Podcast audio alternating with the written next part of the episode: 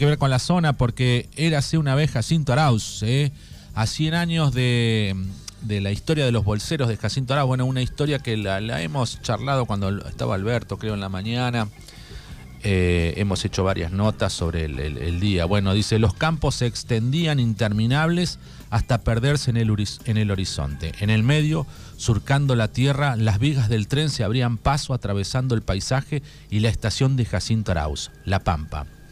Quien pasare por la zona allá por finales de 1921 podría ver a los estibadores ir de un lado a otro, cargando pesadas bolsas de trigo bajo los fuertes rayos del sol. Una tarde, un hombre de apellido Cataldi se presentó preguntando por el delegado. Al poco tiempo un obrero llamado Machado lo recibía. Era el hombre a cargo del grupo esa semana, luego de que lograran, tras una sangrienta lucha junto a la Fora, conquistar el derecho de autoorganizarse sin jefes. Pero el recién llegado diría ser el nuevo capataz y que, si no era bien recibido, traería una nueva cuadrilla para reemplazarlos, lo que se lo llama los carneros. Bueno, tras una respuesta categórica en la que fue invitado a retirarse no solo del lugar, sino del pueblo, Cataldi saludó y continuó su rumbo. A los pocos días, una nota del superintendente llegaba al sindicato obrero. Allí les pedía que aceptaran dejar sin efecto una de las cláusulas conquistadas a cambio de no enviar un capataz. Luego de debatirlo en asamblea, comunicaron que aceptaban la propuesta, pero algo extraño comenzaría a pasar durante esos días. El 8 de diciembre, 14 hombres que decían venir a nombre de Cataldi aparecieron por Jacinto Arauz. Ese día, cuando los obreros terminaron la jornada, se les informó que un nuevo grupo se haría cargo del trabajo. Sin demoras, decidieron ir hacia los galpones a defender sus puestos de trabajo. Una vez allí, descubrieron que los patrones no estaban solos, los acompañaban los matones de la para policial, Liga Patriótica Argentina, y a su lado, escoltando la policía. Las horas fueron pasando y cerca de las 8 de la mañana, día 9, fueron detenidos y trasladados al patio de la comisaría. De un segundo al otro, un obrero recibió un palazo y al mismo tiempo el comisario tomaba a otro del cuello para degollarlo, mientras ordenaba que no quedara ni un anarquista vivo. Pese a la obvia desventaja, los obreros resistirían hasta lograr tomar la comisaría. Sin embargo, sabían que no durarían mucho y, antes de que llegaran los refuerzos, escaparon. Era el comienzo de una gran cacería. Con ayuda de grupos parapoliciales, la policía asesinó y capturó a la mayoría. Los sobrevivientes serían llevados a la comisaría, atados con alambre, para verse cara a cara con los oficiales que desplegarían su valentía a pura tortura. La versión policial dirá que unos anarquistas tomaron el lugar y que ellos actuaron heroicamente. Sin embargo, la Fora se encargaría de hacer correr la verdad. Si bien algunos represores no fueron enjuiciados, otros pasaron meses en prisión y se demostró que habían recibido plata para eliminar el sindicato. Quedaba escrita a fuego otra historia de dignidad y resistencia de los pueblos, capítulos que, aunque lejanos, siguen trazando un camino necesario.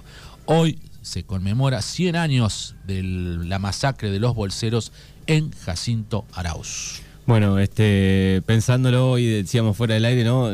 No pasaron tantos años, ¿no? Qué locura lo que se vivía, ¿no? Sí, no, claro. 100 años. El sindicato pedía básicamente que le reduzcan eh, el peso de las bolsas, porque las bolsas este, pesaban 80 kilos y las querían llevar a 70. Pedían que eh, las bolsas no se trasladaran al trote, sino caminando a paso de hombre. Qué locura. Eh, trabajaban entre 10 y 12 horas diarias y lo más, este, el, esfuerzo mayor era porque iban haciendo pilas y cuando llegaban a la, hasta, hasta la bolsa número 24 iban subiendo en, en, burritos, llamaban ellos, eran unas maderas empinadas para llegar a la, a la, loma de, la, de las bolsas. Eh, y ahí le pedían que las suban este, al trote. Imagínate con una bolsa de entre 80 y 90 kilos subir al trote una tabla empinada para llevar a la punta de, la pila. Así que bueno, esas eran las, este, condiciones que pedían. Vivían todos juntos en un galpón del ferrocarril, eh, donde la temperatura hasta a veces llegaba a los 50 grados porque era chapa, imagínate en cosecha diciembre, este, y dormían todos hacinados ahí. Eh, y bueno, eh, tuvieron esa rebeldía de pedir cuando desde Bahía Blanca le dijeron no, este, ustedes no pueden pedir tanto porque nosotros le vamos a... Y le trajeron una cuadrilla que eran hombres de, general Pringles que se... Eh, en ese momento se los, se los tildaba de carneros. Yo te pagaba para que vos carnerearas al que estaba peleando por sus derechos. Eh, se rebelaron y bueno, fue una masacre en el patio de la comisaría de Jacinto Arauz. Algunos terminaron presos este, otros desaparecidos en el monte y así sucesivamente. Bueno, hace 100 años. 100 años de la masacre de Jacinto Arauz.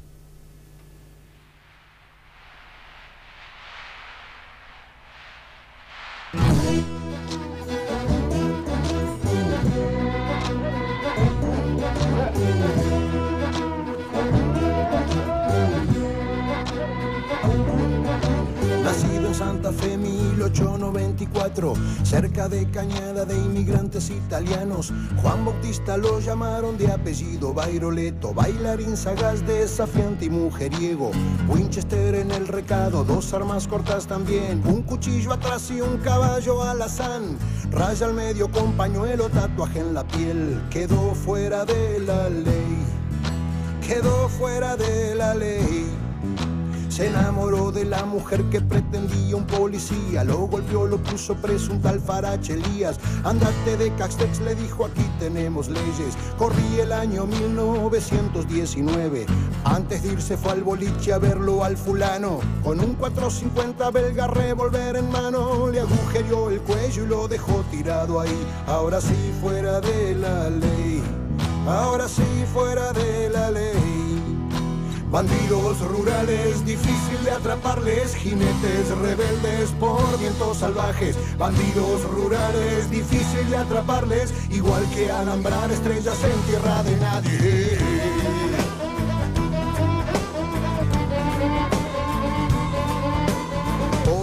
Tiempo hubo otro bandolero por hurtos y vagancia 19 veces preso.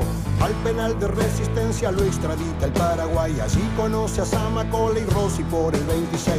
1897 en Monteros, Tucumán. El día 3 de marzo lo dan por bien nacido. Segundo David Peralta, alias Mate Cocido. También fuera de la ley. También fuera de la ley. Entre Campo Largo y Pampa del Infierno, el pagador de Bungibor le da seis mil por no ser muerto.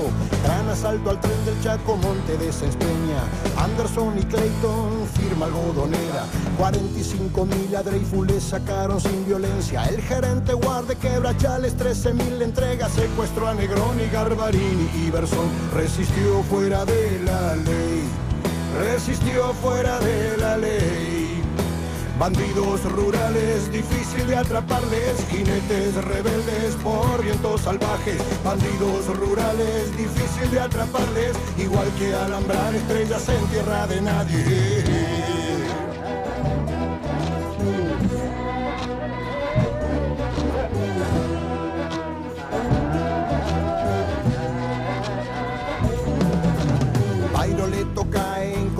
San Pedro Atuel, el último balazo se lo pega él. Vicente Gascón, gallego de 62, con su vida en pico pagó aquella traición.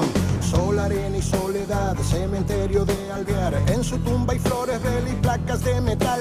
El último romántico lo llora Telma, su mujer muere fuera de la ley.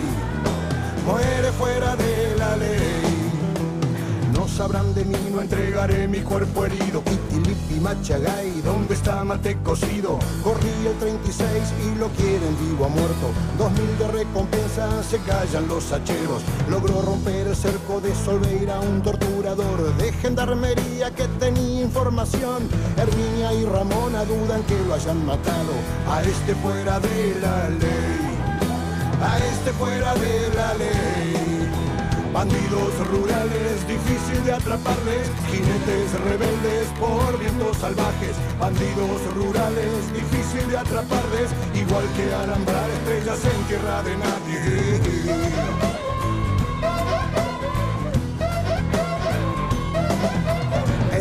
Neutral. Creo que por Buenos Aires se conocen dos hermanos de este barro, de esta sangre. Dejan un pedazo del pasado aquí sellado y deciden golpear al que se roba el quebrachal.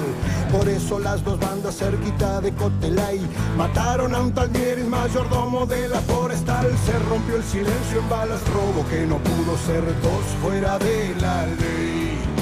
Los dos fuera de la ley. Chapanay, bandolera de San Juan, Juan Cuello, Juan Moreira, Gato Moro y Brunel, el tigre del Quequén, Guayami, Basanfías, Barrientos y Velázquez, Calandria y Cubillo, Gaucho Gil, José Dolores, Gaucho Lega y Alarcón, bandidos populares de leyenda y corazón, queridos por anarcos pobres y pupilas de burdel, todos fuera de la ley, todos fuera de la ley. Bandidos rurales, difícil de atraparles, jinetes rebeldes por vientos salvajes. Bandidos rurales, difícil de atraparles, igual que alambrar estrellas en tierra de nadie.